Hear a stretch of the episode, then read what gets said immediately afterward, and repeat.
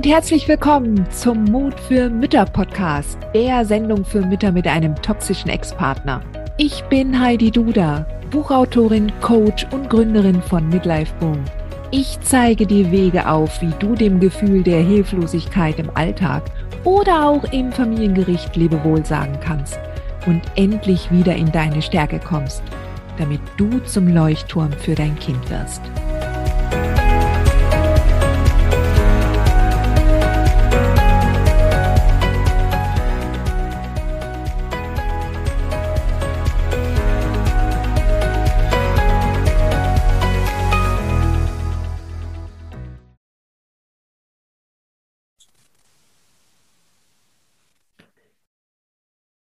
So, Sweetheart, heute möchte ich mit dir über Bindungstoleranz bzw. Bindungsintoleranz sprechen. Hast du das Wort schon mal gehört? Also wenn du einen toxischen Ex hast, der dich auch schon vor das Familiengericht zitiert hast, dann bin ich mir ziemlich sicher, dass du schon mal von dem Begriff gehört hast. Und wenn nicht bei Gericht, dann in den diversen Mütterforen auf Facebook etc. pp. Was heißt denn dieses Wort? Bindungsintoleranz heißt, dass man die Beziehungen, die ein anderer Mensch eingeht, mit dem wir verbunden sind, dass wir das nicht akzeptieren, nicht haben wollen, dass wir diesen Menschen nur für uns selbst haben wollen. Ja. Und wenn jetzt ein Elternteil bei Gericht sagt, äh, die Mutter, die Kindsmutter ist ja hochgradig bindungsintolerant, dann werden die Familiengerichte beziehungsweise der Richter oder die Richterin sehr hellhörig, denn es ist ein ganz wichtiger Punkt für das Kindeswohl, dass die Eltern bindungstolerant sind. Das heißt, dass die Eltern dem Kind zugestehen, dass es eigene Bindung und Beziehungen aufbauen kann. Natürlich vor allen Dingen auch zum anderen, jeweils anderen getrennten Elternteil. Und da das so ein wichtiger Punkt ist, wird das natürlich auch gerne behauptet, obwohl das bar jeder Wahrheit ist. Jetzt gibt es sicherlich durchaus Mütter, die bindungsintolerant sind. Nur ich spreche ja hier in meinem Podcast gerade die Mütter an, die einen toxisch-narzisstischen Ex-Partner haben. Das heißt also, wir konzentrieren uns in dieser Folge auch nur auf die Fälle oder die Situationen, in denen eine empathische Mutter mit diesem Vorwurf konfrontiert wird. Und ich habe die Feststellung gemacht, und das ist ganz, ganz wichtig jetzt, auch für alle vielleicht unbeteiligten Zuhörer, die in diesen Podcast gestolpert sind, dass in der Regel die meisten, also wirklich, ich habe kaum Ausnahmen entdeckt, die meisten Mütter, die mir folgen und mit denen ich schon gesprochen habe und die im Club der mutigen Mütter sind oder auch, ja, auch andere meiner Programme besucht haben. Also wenn ich konkret auch mit den Müttern gesprochen habe, die meisten haben tatsächlich ein großes Interesse daran, dass das Kind eine gute, stabile und vor allen Dingen gesunde Beziehung zum Vater aufbaut, selbst wenn dieser nachweislich toxisch ist. Ja, selbst wenn dieser nachweislich toxisch oder narzisstisch ist, ja. Weil die meisten Mütter können sehr wohl unterscheiden zwischen der Beziehung, die sie mit dem Vater hatten, mit dem Kindsvater hatten, und der Beziehung des Kindes zum Vater und dass es eigentlich eine komplett andere Geschichte ist. Und das ist ja auch genau das Wichtige, wenn wir über die Bindungstoleranz sprechen, ja, dass wir unterscheiden können. Das ist unsere Beziehung als Erwachsene. Also das ist unsere Elternbeziehung. Also die Beziehung zwischen Mutter und Vater, ehemaligem Liebespaar. Und das ist die Beziehung des Kindes zum Elternteil. So, und da gibt es halt die Beziehung zum, zwischen Kind und dem Vater und es gibt aber auch die Beziehung zwischen dem Kind und der Mutter. Ja. Und wenn dann so eine, ein Gerichtsverfahren eine gewisse Dynamik bekommt, dann fällt das gern mal unter den Tisch. Dann ist die Beziehung zwischen Kind und Vater auf einmal hochheilig und die Beziehung zwischen dem Kind und der Mutter darf dann gerne drangsaliert und, und in Grund und Boden gestampft werden, als ob sie nichts wert wäre. Ja, das regt mich regelmäßig auf. Aber kommen wir mal zurück was passiert denn da? Ja, wenn jetzt der toxisch-narzisstische Kindsvater vor Gericht geht und sagt, die ist hochgradig bindungsintolerant, die will nicht, dass das Kind in den Umgang geht. Jetzt muss ich auch dazu sagen, ich kann es schon verstehen. Ja, ich kann es schon verstehen, dass die ein oder andere Mutter zögert und nicht gerade besonders begeistert ist, wenn sie ihr Kleinkind, was gerade mal anderthalb oder zwei Jahre alt ist, in den Umgang geben muss und sie weiß, was dort sehr wahrscheinlich passieren wird. Ja, weil einerseits das Kind dann danach äh, doch das eine oder andere plappert, wenn es das schon kann, wenn schon erste Worte kann, aber zumindest kennt sie die Aktion des Kindsvaters so weit, dass sie, dass die Vermutung nahe liegt, dass das Kind wirklich extrem manipuliert wird und dass schädliche Glaubenssätze in das Kind eingepflanzt werden und was nun wirklich keine will. Ja. Und nicht selten haben ja auch die, die Väter in der Vergangenheit dann auch entsprechend gedroht oder haben mit ihrem ganzen Gehabe dafür gesorgt, dass die Mutter alles andere als beruhigt zu Hause bleiben kann. Also ich kann das schon verstehen. Ja. Aber sofern jetzt dein toxischer Ex jetzt kein brutaler Schlägertyp ist oder natürlich auch schlimmste aller Szenarien pädophile Neigung hat, sofern das nicht der Fall ist. Und das ist tatsächlich auch zum Großteil, also ganz, ganz, ganz selten ist das bei den Frauen, die sich mir anvertrauen, der Fall. Und solange das nicht der Fall ist, wird es eigentlich eine total schwierige Sache sein, Umgang zu verhindern, aus dem einzig und allein aus dem Grund heraus, dass der Vater das Kind manipulieren könnte. Oder dass der Vater mit dem Kind unverantwortlich umgeht. Zu sorglos. Ja. Also da wird es einfach schwierig. Und da berätst du dich natürlich entsprechend mit deinem Rechtsanwalt, der die Lage natürlich besser einschätzen kann als ich jetzt hier, ja, vor meiner Warte. Ich will dich mit dem Thema der Bindungsintoleranz vertraut machen, ja. Und das heißt jetzt nicht, wenn jetzt der Ex da rumbrüllt und, und erzählt, die ist ja bindungsintolerant, die will nicht, dass ich Umgang mit dem Kind habe, dann liegt es halt an dir, auch im Gericht eine entsprechende, ein entsprechendes Bild der Realität, der, der, der Umgangsrealität des Kindes zu zeichnen. Ja. Das ist ein Aspekt. Ja, das ist ein Aspekt, dass du einerseits natürlich gegebenenfalls selber Argumente oder beziehungsweise beweisen musst, dass du selbst nicht bindungsintolerant bist und zum anderen aber auch sicherlich darauf hinwirken möchtest und, und dir überlegst, mein Gott, wie kann ich denn jetzt das Gericht davon überzeugen, dass der Ex eigentlich derjenige ist, der da den Bindungsintoleranzschaden hat.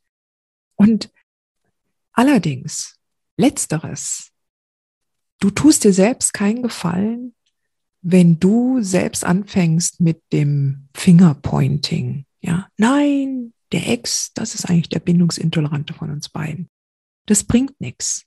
Damit gewinnst du keinen Pfifferling, sondern du musst es mit deiner ganzen Haltung deinem Kind verkörpern.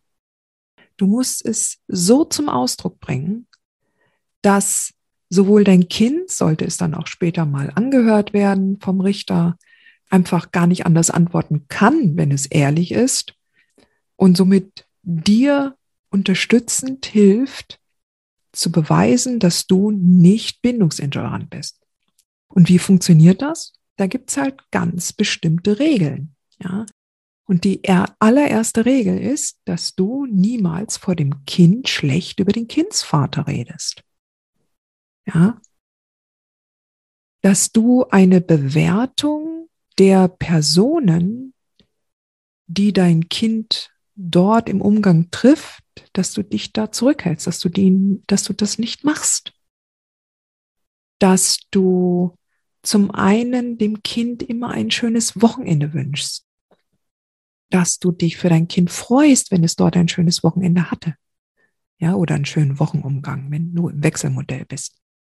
Dass du dem Kind alles zur Verfügung stellst, damit es eine schöne Zeit dort hat. Ja, das heißt also, Lieblingskuscheltier dabei hat und andere schöne Klamotten, die Lieblingsjeans, die Lieblingsjacke, was auch immer. Ja. Und es wird auf jeden Fall ja auch, oder sehr oft ist es der Fall, dass die Mütter dann auch sagen, mein Gott, der hat so eine giftige neue Freundin oder da ist die toxische Oma, ja, oder ganz fürchterliche Onkel und Tanten, die das Kind sieht, ich will das nicht. Und das ist auch ein Punkt, den du loslassen musst, ja, weil du das ist, das kannst du nicht kontrollieren. Das ist im Verantwortungsbereich deines Ex. Ja, und die Mütter, die schon mit mir gearbeitet haben, die wissen das, dass sie da loslassen müssen, dass, dass sie da keinerlei Kontrolle darüber haben. Ja. So, und wenn du einerseits klar machst, dass dein Kind andere Beziehungen aufbauen kann, auch andere Beziehungen zu anderen Kindern, ja, auch zu anderen Erwachsenen. Es kann auch andere Beziehungen haben, natürlich zu deiner Mutter, ja, und, und zu deinen Geschwistern und, und zu Nachbarn, ja.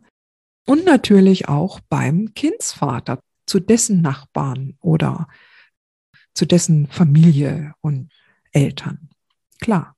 Und wenn du das entsprechend, wenn du deinem Kind dieses Gefühl vermittelst, dann wird dein Kind, wenn es angehört wird, auch das entsprechend widerspiegeln. Was machst du aber jetzt, wenn dein Ex genau die andere Seite vertritt, der also bindungsintolerant ist ohne Ende. Und da kann ich so viele Beispiele nennen. So viele Geschichten, die mir andere Mütter schon erzählt haben. Das ist teilweise, da stehen die Mütter dann da und denken sich, das darf doch nicht wahr sein. Wie gemein muss jemand sein, der das macht. Ja.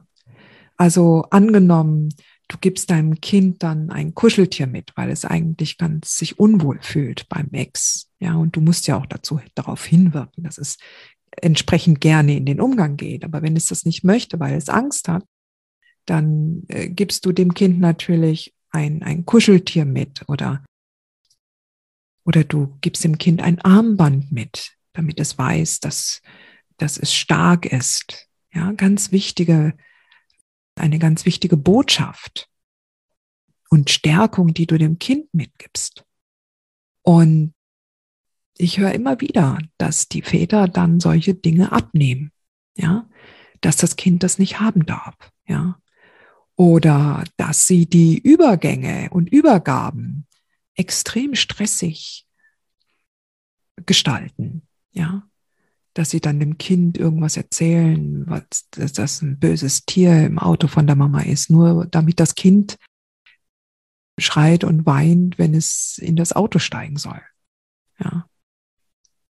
Also, das sind Dinge, die du natürlich notierst, die du dir aufschreibst, ja.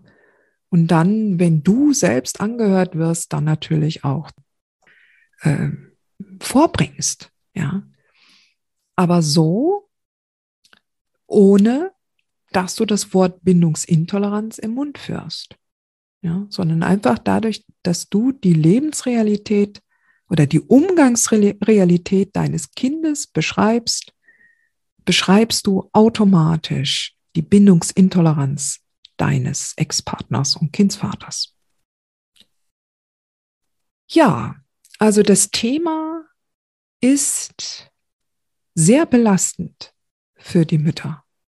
Und wenn du da gerade auch mit diesem Vorwurf schon konfrontiert wurdest, du bist definitiv nicht allein. Ja, du bist definitiv nicht allein.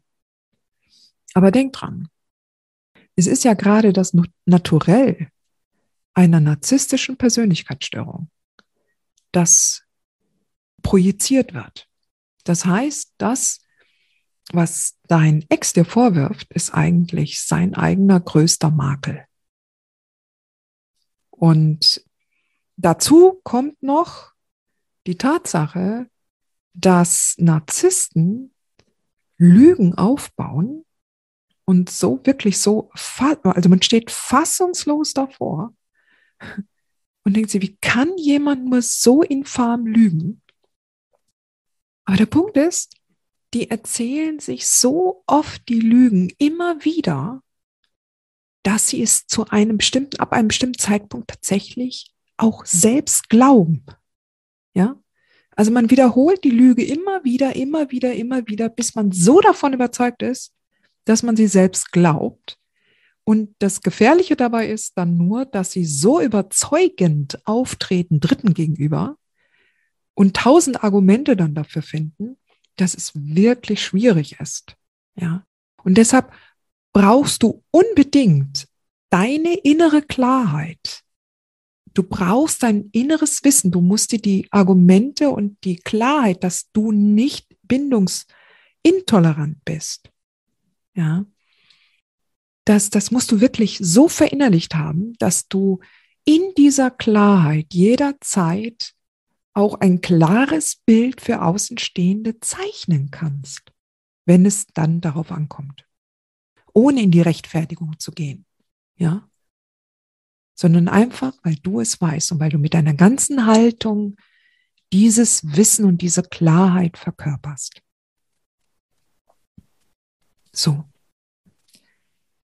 Wenn du aktuell ein Gerichtsverfahren hast, und du hast noch nicht in mein Cour Royal Programm hineingeschnuppert, dann schau es dir mal an. Ich gebe dir dort ganz konkrete Unterstützung, wie du dich für deine Verhandlung vorbereiten kannst. Ja, wie du deine Argumente sammelst, wie du sie strukturierst und wie du dann auch entsprechend ruhig und souverän auftrittst bei Gericht. Ich wünsche dir jedenfalls ganz viel Erfolg, denn ich weiß, dass du das schaffst. Nur Mut.